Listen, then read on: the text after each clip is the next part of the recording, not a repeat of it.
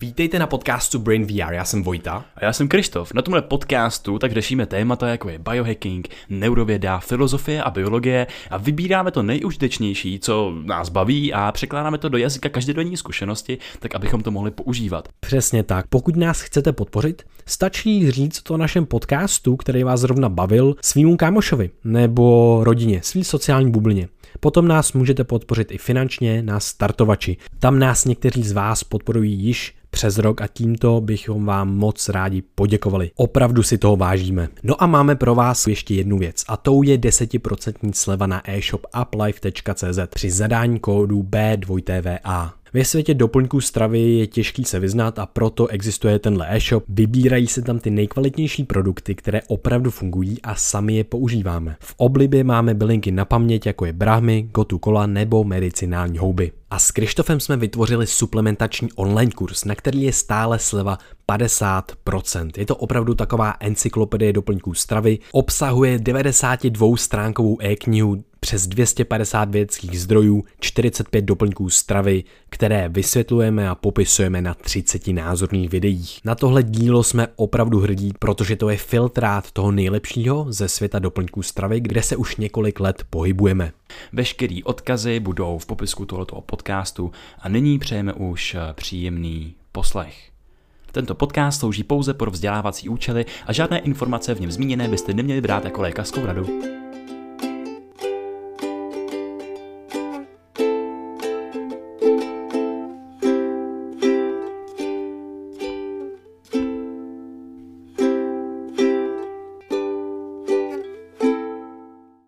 Čau Krištofe. Čau Vojto. Hele, uh, my máme tady nový formát, my jsme chtěli zazdílet nějaký citáty a k tomu pár myšlenek. Uh, říkám to správně, Krištofe? Říkáš to úplně skvěle. A dneska se ty myšlenky budou týkat velkých myslitelů v historii lidstva, což byli stoici. Stoicismus je historie nebo filozofie stará 2000 let a její představitelé, eh, stojici, tak právě se řadili mezi třeba i tu bohatší vrstvu společnosti, ale zároveň mezi nimi byli třeba i otroci. A jako ty známí představitelé, tam byl například Marcus Aurelius, který tehdy vlastně řídil dosud známý západním světem známý impérium, známý svět, že jo, vlastně celý, což byl neskutečný a kultivoval se tu filozofii a mindset stoicismu, aby on to říkal, aby byl vlastně jako dobrým člověkem hlavně, zejména a i dobrým vůdcem. Takže pro ty dvě pro ty, pro ty dva účely. No a mezi stojkama tak bylo prostě spousta třeba spisovatelů, vlastně většina stojků tak si vedla nějakou formu deníku, nebo si něco zapisovali, nebo právě psali Jeden z nejznámějších stoických příkladů jsou dopisy Senekovi, jeho příteli uh, Luciliusovi, Eh, který jsou dostupný, jsou to Letters of, of, eh, of Stoic, dopisy, dopisy od Stoika, a tam je neskutečné množství právě té moudrosti, které se tam vyměňovali a sdíleli spolu ten život, ty každodenní třeba příběhy a strasti, kdy se kdo vytočil a jak na to reagoval a tohle. A tam je zaznamenaných tolik různých eh, příběhů, které jsou využitelné pro každodenní život.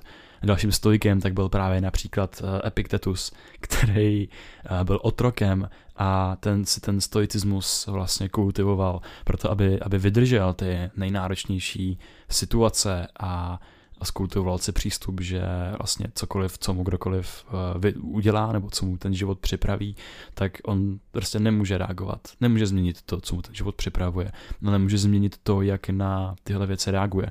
Takže stoicismus je taková jako bedna, taková studnice plná moudrosti a poznání, s kterým můžeme čerpat i ve dnešní době. A je to neskutečně aktuální právě v téhle době, kterou si momentálně procházíme. Takže bychom s váma rádi zazdíleli pár těch stoických citátů a my si k ním, nás k ním vždycky něco napadne. Takže já tady mám pro tebe Vojto první hmm. a to je, eh, schválně si uhádneš autora a je to, pamatuj si jedno, čím větší hodnotu přikládáme věcem mimo naši kontrolu, tím méně kontroly máme. Hmm. Myslím si, že to je Marcus Aurelius. Je to Epictetus. je to Epictetus. Mhm. Jo, no, uh, mě k tomu napadá, mě k tomu napadá spoustu věcí. Mě první, co mě napadá, je uh, vlastně další citát od Navala Ravikanta. A to je, že vlastně uh, tvoje, tvoje věci, ty nevlastníš tvoje věci, ale tvoje věci začnou vlastnit tebe. To je jako další, co se mi, co mi, mě k tomu napadá. Ještě jednou, jak to tam bylo, já jsem zapomněl Pamatuju si jedno, čím větší hodnotu přikládáme věcem mimo naši kontrolu, tím méně kontroly máme. Jo, tak tohle to mi stimuluje právě hodně to, jak vlastně se pohybujeme světem a ovlivňuje nás nějakým způsobem prostředí. A jedna z těch hlavních stoických myšlenek je tady krásně zaznamenaná a to je to, že ty se nemusíš nechat ovlivňovat vlastně těma okolnostma, který, do kterých se dostaneš tím kontextem, ale ty pořád máš tu možnost si zvolit tu svou reakci na cokoliv, co děláš. Takže ty vlastně nemusíš vůbec řešit ty věci, nad kterými nemáš kontrolu. A najednou Epictetus, jak byl právě otrok, tak on, když si tohle začne kultivovat, tak on se pře- on, on nemůže být otrokem najednou, protože co on má za možnosti? Buď ovlivní to, jestli je otrok nebo ne, nebo to nemůže vlastně ovlivnit, jo, nebo nějakým způsobem může bojovat a tak dále, ale nemůže s tím téměř nic udělat, je to nějaká, je někde zavřený, tak co on může udělat pro to, aby byl volný, aby nebyl vlastně otrok? No on má pořád ten svůj stav mysli a on ho pořád může kultivovat, on ho pořád může měnit, on má pořád ty nějaký hodnoty. Takže pokud nenecháš vlastně ty okolní, ty okolnosti, aby změnili tvoje hodnoty, aby pokřivili nějak ten tvůj charakter, tak ty neustále seš volný člověk v tom svém myšlení protože on si to nemusí interpretovat takhle, on si může interpretovat tu situaci tak, že já tady chci být v tomhle místě přesně teď a tady a trpět takhle, jak trpím, anebo neopak netrpět cokoliv, co se mu děje. A když to interpretujeme tímhle způsobem, tak najednou ty, při, při, ty vlastně přijímáš to, co se ti děje a najednou máš strašně moc síly dělat něco s tou situací, s těma možnostmi, který máš při ruce, protože a to je za mě jako ta nejlepší možná věc, jak k tomu přistupovat. A mimochodem, když takhle k tomu přistupovali lidi i prostě, já nevím, různě v koncentračních táborech a tak dále, jako Viktor Frankl, on si kultivoval tu svou svobodu, že jo, neustále. To prostě ty stojici má, mají neus, neskutečně mnoho příkladů v moderní době za válek. Eh, prostě je byl jeden letec, který ho vlastně se střelili ve větnamské válce a a on prostě padal tím, tím on se vystřelil, že a padal tím uh, padákem a jak padal, tak prostě řekl now I'm entering the world of Epictetus. Vlastně fakt taková epická jako věta. On potom to přežil všechny ty, všechny ty tábory, to vězení a tak dále, oni tam mučili a tak, oni ho mohli propustit a on prostě on dělal jako neskutečné věci, to, to, když tak potom můžu jako uh, nějaký konkrétnosti, ale jenom to, že prostě fakt si změnil to, jak četl ty stojky a měl i obraz Epicteta, now I'm entering the world of Epictetus. A tam se mu to zhodnotilo samozřejmě, ale my to můžeme, uh, my, to, my nemusíme se zavírat do vězení, aby to bylo aktuální. Nám stačí, aby se stali jakýkoliv stresor v životě a je to aktuální okamžitě. Mm-hmm. Mě to připomíná knihu Tulák po hvězdách, kde ten hlavní, uh, hlavní postava, tak vlastně byl ve vězení, taky byl mučený, byl, byl odsouzený na doživotí a byl vlastně svázaný v takových svěrací kazajce, která působila jakoby hodně velké bolesti. A on tam zmínil jednu věc, že uh, myslím, že nikdy nemůžou, nebo vždycky můžou kontrolovat tvoje tělo, to si nevybereš, ale nikdy nemůžou kontrolovat tvoje mysl. Takže on tam utíkal vlastně do těch světů té mysli, která ho prostě zavedla na ty různé místa, že jo, a o tom je celý ten příběh. Takže to mi připadá, to mi připadá skvělý. Mm. Máš nějaký další, máš nějaký další citáty pro mě? Mám tam pro tebe další citát a ten je taky od Epiktita a to je každý den se ocitáme v situacích, kde bychom měli trénovat roli účastníka i pozorovatele současně. Mm. A co ti, to, co ti tohle stimuluje za myšlenky? Mě to stimuluje, mě to indukuje myšlenky na různé náročné situace, v kterých se denně ocitáme a kde má tendenci náš mozek převzít tu hlavní roli toho jednatele. Eh, nebo spíš naše nějaký primární instinkty, takže najednou máme tendenci se uzavírat eh, té diskuzi nebo té druhé osoby nebo té situaci a jednat víc jako základně, nějak jako nějakým vztekem, agresí, emocema a tím vlastně úplně za z, z, schaotičnit celou tu situaci, že už pak není třeba jasný, co bylo předmětem toho sdělení protože za každou emocí se vlastně skrývá jako spousta dalších věcí, které když rozklíčujeme, tak eh, najednou už to třeba nemusí, nemusí ta situace vyprodukovat takový problém. Takže tohle je úplně skvělý, cokoliv, co já, co já dělám, když třeba se s někým chytu do křížku a nebo právě já mám tendenci vykonat nějaké rozhodnutí, který je náročný, nebo je to taková jako Sofína volba v ten daný moment, tak je super si kultivovat vlastně ten nadhled, to, to jakoby vystoupení z té své osobnosti. A je to, já mám hodně rád metaforu, jako když se díváš na televizi. Představ si situaci, která ti je třeba nepříjemná, v který se ocitl, a to je jedno, jestli tam jsi sám nebo s někým, je to něco, kde se třeba musíš nějak rozhodnout, anebo ti narůstají ty emoce. Tak představ si, že se najednou díváš na televizi. Ty tam stojíš, jsi v té situaci a u televize tak my máme nejčastěji, že tendenci dělat a nedělat ty soudy. Ty máš pravdu, ty jsi špatně, tady by to mělo být tak a tak. Proč jdeš do toho sklepa, když tam je tma, ptáš se, jestli tam někdo není. A v těch, těch situacích tak najednou se tam jako zjeví právě ta role toho nezávislého pozorovatele, který je, jako má tendenci být víc objektivní a líp třeba vyřešit tu situaci. Takže tahle se jako kultivovat, aby jsme se zbavili třeba těch radikálních emocí v ten daný moment a uklidnili se a jednali v souladu se sebou a v co nejlepší výsledek pro tu danou situaci. Hmm. Mě to ještě stimuluje uh, takový další jako podobný, ne, ne podobný citát, ale nějaký jako citát, ke kterému mám pár myšlenek a to je to, že ty si není výhodný někdy si přát, aby se věci nějakým způsobem staly. Aby se staly, hele jo, tak tohle to se mi povede a stane se to takhle, takhle, takhle.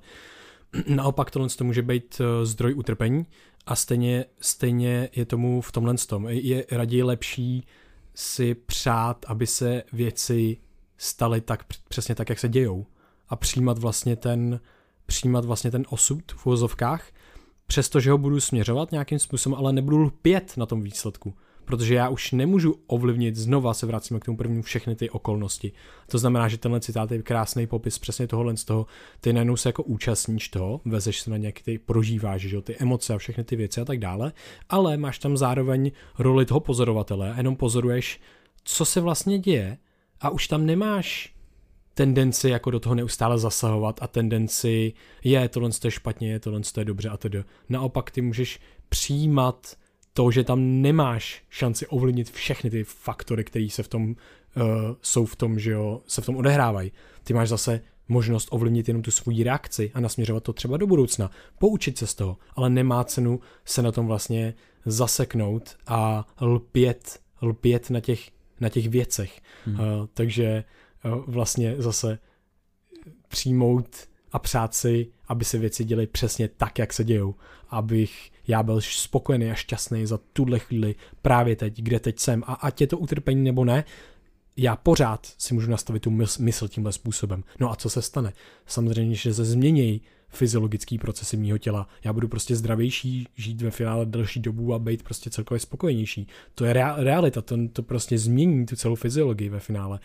Jak víme, ten mozek je prostě propojený s tím tělem a, a prostě ovlivní to třeba locus coeruleus, takže Hmm. Takže stresový centrum takový. Hmm. Takže jenom tou interpretací té situace. Takže když budu přijímat tu situaci taková, jaká je, když se mi nelíbí změnit, co jde, ale jinak jako být spokojený tam, kde jsem.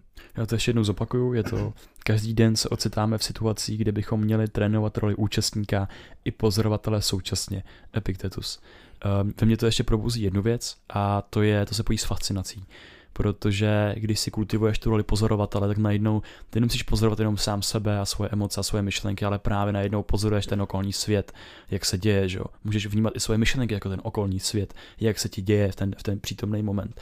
A potom je neskutečně zajímavý, když se procházíš tím světem, tím městem, tím, těma společenskýma vazbama, kontaktama a najednou fakt tam máš toho, toho roli toho pozorovatele a víš, že tam, že prostě vždycky kdykoliv můžeš přeskočit do toho účastníka, že ty vykonáváš ty pohyby, ty procesy v tom světě, a, ale ta role toho pozorovatele je tady, tady je skutečně nádherná, protože tam najednou si můžeš jako uvědomit vlastně třeba tu danou situaci v těch jejich barevnostech, v tom, v tom jejím celém aspektu, zkusit to vnímat všema smyslama a najednou to totiž nepozoruješ jenom, jenom zrakem, že jo? ty pozoruješ, ty můžeš pozorovat veškerýma smyslama, který ty dané situaci máš a to mi připadá neskutečně skvělý. Mm-hmm, taky, super.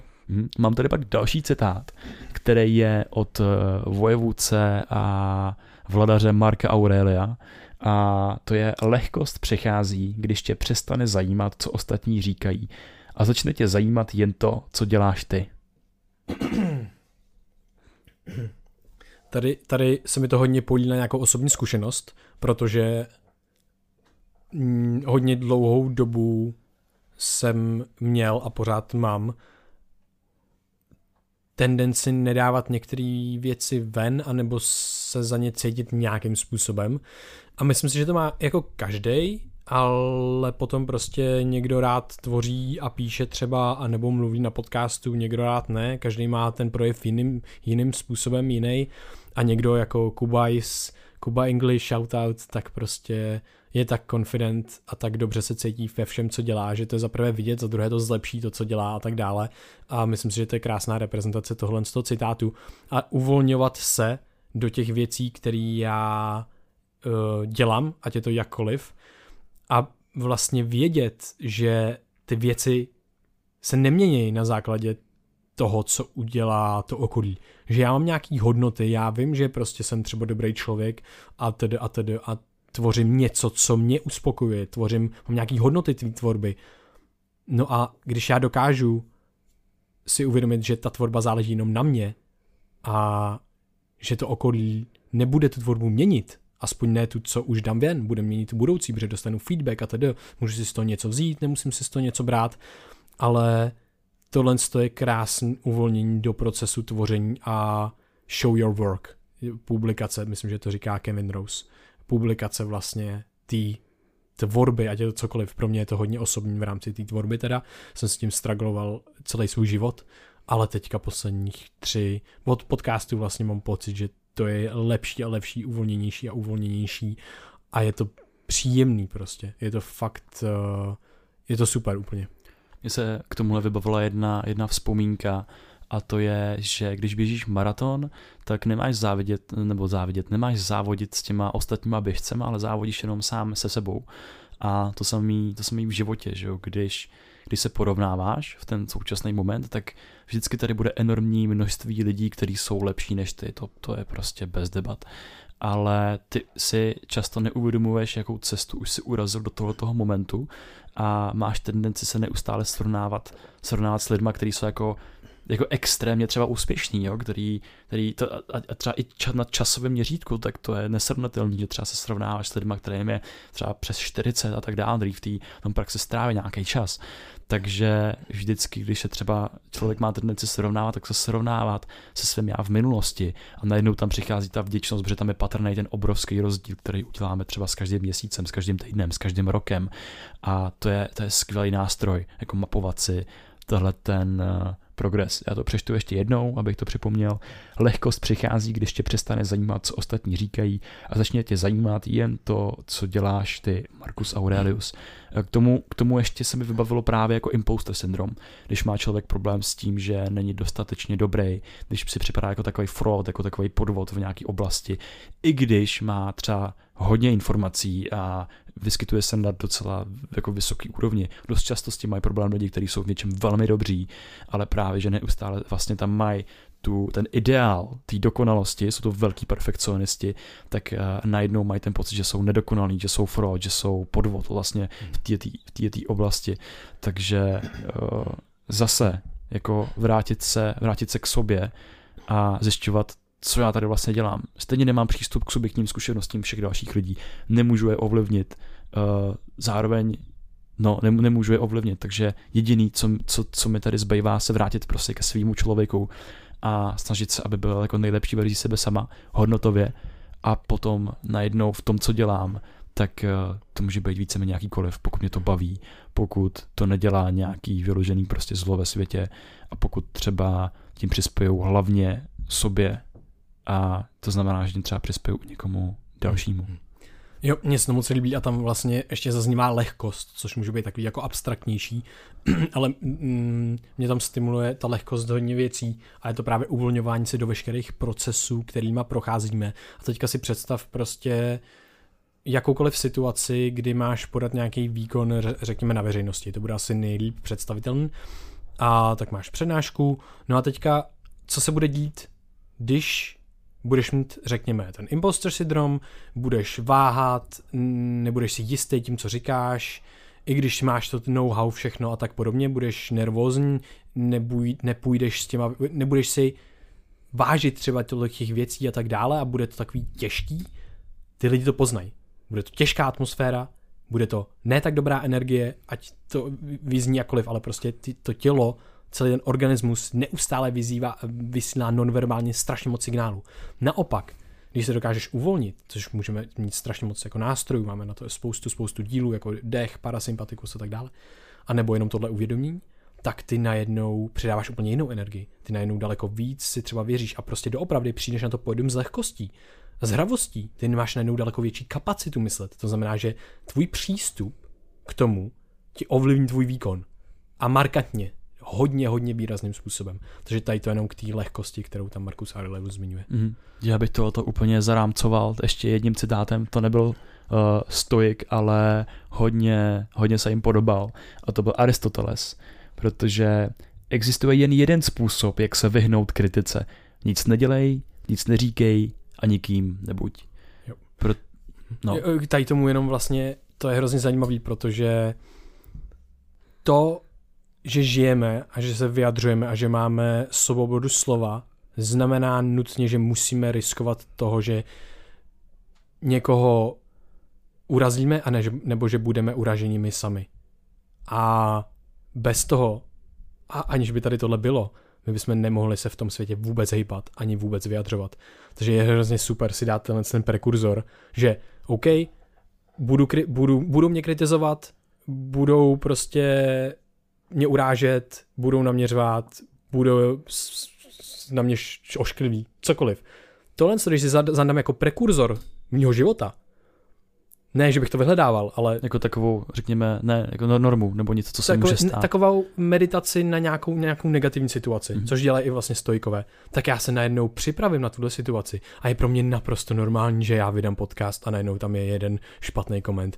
Je na, pro mě naprosto normální, že něco napíšu v časopisu a někdo řekne, ne, tohle je špatně. A najednou já používám celý ten stoický mindset, protože aha, ten člověk nevěděl, co tímhle myslím a to, to, to, to. Většinou je to takhle, většinou je, že tam dojde k nedorozumění, většinou je, že ten ten člověk neví, co myslel, anebo je zavřený, anebo je to prostě třeba špatný člověk, co já vím. Já si to vezmu, vyhodnotím to podle mého nejlepšího vědomí a svědomí a takhle se pohybuju světem, ale bez toho, aniž bych já riskoval to, že někoho urazím, anebo že budu uražen na, na zpátek, tak já bych nemohl nikdy nic tvořit samozřejmě. Hmm. Takže nedorozumění je normální, snažit se ho minimalizovat, ale je to naprosto v pořádku a s tímhle mindsetem tvořit je taky další věc, která vede k lehkosti. Mm-hmm zase ten, kdo neriskoval, tak se pravděpodobně nikdy moc nikam nedostal nebo nepřišel k nějakým inovacím. A řeč nebo, nebo myšlenka, tak je dalším typem, řekněme, nějakého smyslového vnímání. Můžeme to tak jako si představit, protože když vyštu do toho světa svůj názor, který se nějak v té hlavě uh, urodil podle myšlenek, který mi tam přišli předtím a připadá mi hodnotný, tak já na ně potřebuji zpětnou vazbu. Já dostanu na zpětnou vazbu ve formě dalších slov, nějak emočně zabarvených. No a bez té zpětné vazby, tak já ani tam ani nemůžu nic nového vytvořit, protože když dělám něco ve světě, tak většinou to třeba někdo bude konzumovat. A zase tím naspátek formuje mě, takže já tím, že mám tu, tu odvahu něco vydat do toho světa, tak tím i formuju něco, něco nového, formuju něco, co vytvářím já, ale neizolovaně. Vytvářím to vždycky s těma lidma kolem, s těma názorama kolem mě, s tou náladou ve společnosti a to mi připadá neskutečně krásný. Takže myslím si, že když člověk právě uh, mlčí a bojí se, že bude špatně něco, že řekne něco špatně, tak se potom s nás nechá kontrolovat třeba i ostatníma, nechá se kontrolovat okolníma podmínkama a proto, abychom si vytvořili život takový, jaký třeba chceme, nebo něčem přispěli, třeba i k nějaký změně, musíme umět riskovat, musíme říkat věci, riskovat to, že budeme, třeba nebudeme mít pravdu a zároveň být otevření tomu, že tu pravdu nemáme. A s tímhle tím vědomím to komunikovat do toho světa, že úplně v pořádku, když nás občas budou být takový, že, že to je směšný nebo, nebo něco jiného. Je to, pokud to je upřímný názor, který plyne z země samotného, který jsem si třeba i někde přečetl, tak je super ho dát ven, hmm. protože právě třeba tenhle názor tak může být z nějakého konspiračního webu. A já když ho nedám ven, tak se v mě izoluje a tam roste jako takový semínko, který, který může otrávit všechny další myšlenky v mojí hlavě a spousta dalších věcí. A jinak, takže, že se to třeba nikdy nedozvěděl, že jo? Přesně tak. nedal ven. Přesně tak. Hmm. Takže otevírat se, otevírat tu diskuzi nejenom tím, tím sebevědomím, že třeba mám, čím, mám, mám čím k ní přispět a většinou každý člověk má čím přispět k té diskuzi, protože každý unikátní a má originální pohled na věc. A nebát se Mm. Jo, za mě je hrozně důležitý tohle, protože je to takový, ono se to chová jako prekurzor vůbec, jako něco, co ti povolí, co ti umožní vůbec něco dát do světa. Když bys tohle to neměl, tak je to velice těžký a už když by ses odhodlal, ale hrozně by se z toho jako bál vlastně. A teď by to najednou přišlo, tak říká, ty říkáš, ty tak teď to, to přišlo, já jsem to věděl, a zavřeš si zase světu. Naopak, když jsi otevřený, říkáš, jdu ven, vím, že nemám pravdu stoprocentní, někdo mě to osočí, upraví to, naruší to, já to budu moct změnit, nejde o mě, ne, neosočuje mě, osočuje tu danou věc, o který já mluvím, jsou to slova, jsou to abstrakce, nevidíme do hlavy, pojďme to tvořit spolu, pojďme to dát ven do světa a pojďme si konstruktivně ty věci napadat, protože jenom tímhle způsobem je posuneme dál nějakou i kolektivní inteligencí. Proto prostě máme takový vývoj že jo, ve společnosti. Mm. Jenom proto, protože se pár lidí dalo ven svý myšlenky a najednou na to může reagovat celý svět dneska. Jo. Takže to mi přijde hodně důležitý. Tady zmínil ještě jednu věc a to je, že jedna myšlenka má sílu změnit uh, celý svět.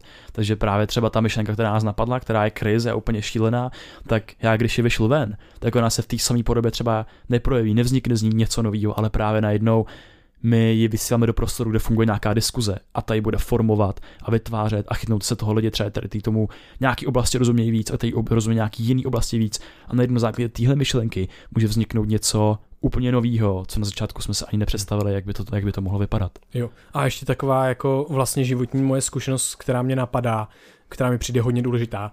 Hele, máš partu kamarádů a nikdy s něma neřešíš žádný tyhle témata, ať je to cokoliv, čím myslím tyhle témata, třeba věci, co řešíme na podcastu, protože zase vycházím z toho, že spoustu lidí nám píše, hele, vyřešte věci, co mám v hlavě, fakt je to super, ale kde mám najít další lidi, s kterými to řešit? No tak zaprvé už máme uh, jako komunitní skupinu na Facebooku, kam se můžete přidat a můžete se seznámit a, a, a povídat si a přidávat tam cokoliv, my tam přidáváme taky myšlenky, bude odkaz v popisku. No ale za druhé, přesně použít tenhle ten mindset. Já jsem zjistil totiž, že jsem měl partu kamarádů z Gimplu, a já jsem zjistil, že tam je prostě jeden týpek, který ho zajímá filozofie, další týpek, který ho zajímá psychologie a tak dále. Jenom na základě toho, že jsem, se ty, že jsem ty věci otevíral a šel jsem s nimi ven. Musíš to vypustit, no. Všechny věci, nikoho to nezajímalo, všichni byli ty co to meleš za věci, VTF, jakože, a žádná reakce. A potom se ozval jeden a druhý, hej, to je zajímavý, hej, to je zajímavý. A už, už máš vlastně, ty jo, to jsem o vás nevěděl vlastně a zjistil jsem, hej, to je super, vás to taky zajímá, tak jo, pojďme se o tom bavit a najednou vyfiltruješ ty lidi, kteří to taky zajímá a je to. Hmm. Ale já bych to nikdy nezjistil, kdybych byl zavřený tomu, zavřený té kritice vlastně. Já jsem s tím hmm. musel zkužit na trh, aby mě sejmuli a cítil jsem se chvilku blbě, že vlastně a ty jo, tak nic, no, jakože ty moje věci, co mám v hlavě, jsou asi úplně na nic, protože se nemám s kým o tom bavit. A najednou, aha, ono je to taky zajímá, to je super. A pak najdeš třeba Krištofa, takže to je dobrý. Aha. Jo, vždycky předem prostě přímo tu kritiku, uh, vytvořit, si ten, vytvořit si ten uh, nejhorší možný scénář, o kterém jsem mluvil, což je ta stoická praktika, že jo, co nejhoršího se může stát, přinaučím se zesměšním, ale právě na základě toho, že třeba, hej, uh, 80% lidí tě bude mít za blázna nebo za něco, co to jako sakra děje, tomu nerozumím, proč bych se jakoby třeba jako s tím měl bavit. A těch 20% lidí je, jsou ty, co tě zajímají, s, s kterými potom se vlastně chceš podílet na těch konstruktivních debatách a věcech, co tě zajímají. Takže to mi připadá úplně skvělý. Super, tak jo, díky moc Krištofe za citáty. A dejte nám feedback na tuhle tu epizodu. Napište nám, hele, byli jste úplně mimo, prostě citáty a vaše věci k ním jsou fakt na nic, nebo nám napište něco, co si myslíte, že hej, tyjo, ty citáty byly fakt super, protože byly zajímavý a bylo to jiný typ, jiný formát podcastu, který jste ještě nedělali. Chceme víc takových dílů. Hele, bylo to moc dlouhý, čekali jsme to 10 minut, jeden citát, anebo hodinu naopak. Prodlužte to, zkraťte to, nechte to tak, jak to je cokoliv vás napadne, napište nám to, my budeme moc rádi, protože je to něco nového a my máme stojky a některé myšlenky velkých filozofů, myslitelů moc rádi a napadá nás k tomu spoustu, spoustu věcí a sami to žijeme, sami ty věci využíváme a jsou pro nás hodně důležitý. E, je, náš Instagram je prostě vzdělávací platforma, kde jich je tuna těchhle z těch citátů a máme k ním vlastně články. Každý mu je prostě fakt jako několika odstavcový článek, takže určitě je přečtěte, určitě nám napište, ke kterým citátům byste chtěli vyjádření v rámci podcastu, budeme moc rádi, můžeme dělat hlasování, který citáty vybereme, eh, pište nám citáty, vaše inspirace, a... Jo, za to budeme moc rádi, jo. co vás inspiruje, co vás baví, co vás baví za myslitele a všechno, co vás napadne. Hm, jsme tam mega otevřený. Přesně tak. Takže napište na Facebooku, Instagramu, na stránce brainia.org. Můžete sdílet tenhle podcast, jestli vám to připadalo zajímavý nebo užitečný. Někdo, kdo by možná potřeboval víc stoicismu, nebo někdo, kdo už se o něj naopak zajímá. Uh, pošleme to Pavlovi Mackovi, co si o tom myslí, to bude skvělý feedback. uh, s ním, nahrali jsme celý díl mimochodem s Pavlem Mackem na stoicismus, myslím, že to je 61. nebo 70 třetí, já už nevím, 72. možná, už se nevyznám v těch uh, dílech, uh, už jich je hodně.